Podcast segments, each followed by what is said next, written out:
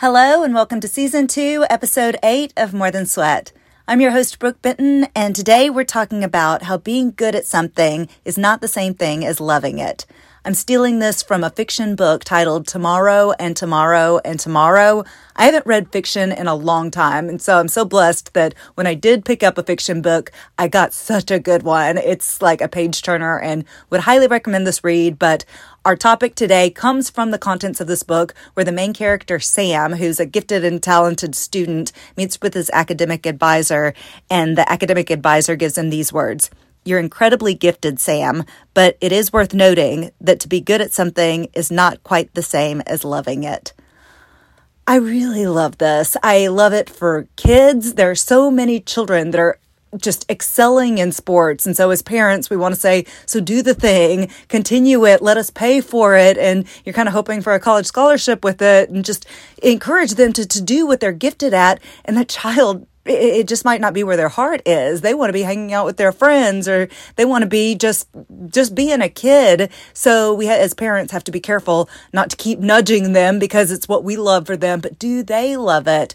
And I really think also, like I said, the context of this book, it's a exceptionally gifted and talented student, those who have the really sharp left brain may be able to be civil engineers or data processors and be great at it, but we are only on earth for a limited time and we're not promised tomorrow. So if what you're doing is not what you love, even though you're good at it, maybe walk away. Maybe consider walking away, even if it's just temporarily, and then you can find a way to love it and do it again, be good at something and love it. And it's this perfect combination of everything you should be doing and you're in flow.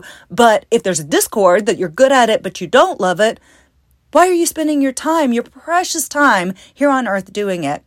You know, I always have a story. I love teaching group fitness classes. I always have. Ever since 1999, when I taught my very first step aerobics class, I knew that this is what I want to do ongoing. And really, at 17 years old, everybody thinks that they're doing what they want to be doing forever and they change their mind. I've never changed my mind. I've never taught a class that I was like, okay, I think that might be my last. I think I might be done because I'm both good at it and I love it. And I, I have to say, I love it more now a quarter century later than I did when I first started it. And I, was a huge love fest when I first started. It's just a deeply gratifying experience for me. Like the participants have a great time.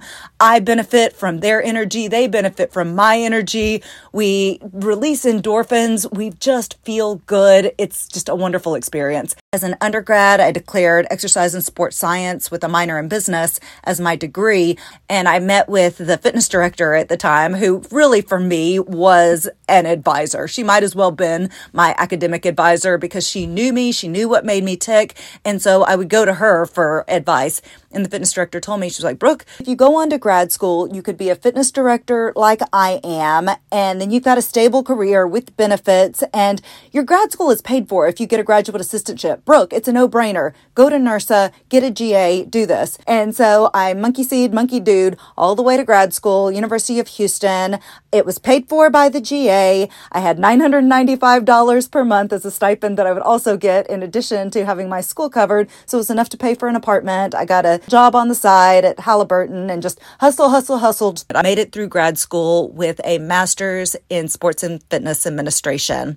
And I used that to get a fitness director job at Southern Methodist University. I am a maximizer. I got in there and I took that schedule from nine group fitness classes a week to over 80 group fitness classes a week. I started a personal training program. I would lead college classes called Fitness Instructor in Training and Personal Trainer Prep course that would teach students how to become group fitness instructors and pass the AFAA primary certification to lead safe and effective group fitness classes and then teach students how to become personal trainers and pass the ACE certification. And it also allowed me to operate on a very low budget. I didn't have to pay personal trainers if they were doing sort of an internship to learn the, the ropes of how to personal train clients. Personal training client would pay maybe $15 for the session. They feel like they're getting a steal having somebody guide them, hold them accountable, check on them, help them get in shape for $15 an hour. And the personal trainer was free. This was such a win, win, win. And I was teaching those students a trade that even if they didn't use whatever it was they were studying in college, they could become personal trainers full time or they could be group fitness instructors. So I felt like I was making a difference. I was so good at this job in that empathy is my strong suit. So those students, if they were dealing with personal stuff, they knew they could call my cell phone at any time. And some of them would. I think my cell phone was blowing up sometimes at odd hours of the night with a student that had gone through a breakup and just needed somebody to talk to. But empathy is my strong suit. I poured what I had into those students. I would offer the program as a program by students for students. So I wouldn't pay for seasoned instructors out in the Dallas community to come in and lead classes. Instead, I invested in the students so that they could build their skills and build their confidence and also have an outlet to be able to deal with the life stuff that's just hard for college students. It was kind of a sorority or a fraternity for students that weren't in sororities or fraternities. It was our clique. It was our cheers bar. And I even ended up winning an award. Gerald Turner, president of Southern Methodist University, awarded me the Student Affairs Continuing Excellence Award. And it was just a great honor. Thank you to Tracy Valise for nominating me. And was all this validation that you are so good at being a fitness director for a university. And I wouldn't be that great in a corporate setting because they would have had the red tape and been concerned about sales and quotas and I'd have to crack skulls to be able to, to do the things that corporate wanted.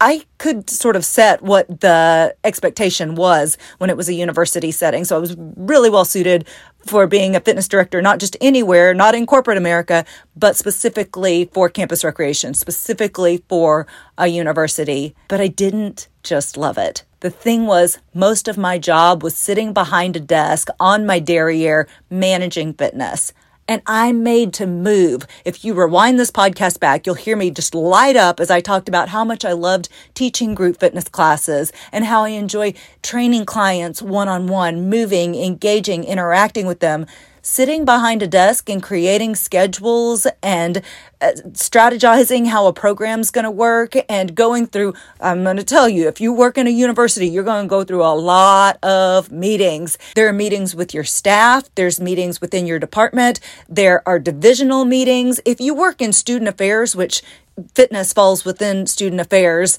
whoo, they get their jollies out of just making a meeting happen. Every time that you need an email, let's just sit down and have a meeting. So, all this to say, the job I could do, I could do it very well, but I felt like I should be spending my time, my precious time, actually doing the thing, actually leading classes and helping people.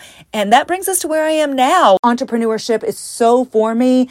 And the thing is, I gently closed the door on my job with a university as a fitness director. I can go back to that. In fact, when my children are a little bit closer to college age, and one of the perks of working at a university is relieved tuition for your heirs, mm, it may be real appealing. And all of a sudden, I might love, I might love that job, but not right now. And it wasn't then. And it took some guts. It took some cojones to walk away from something that everybody says you're good at to do something that I loved. And I encourage you to do the same. You're not promised tomorrow.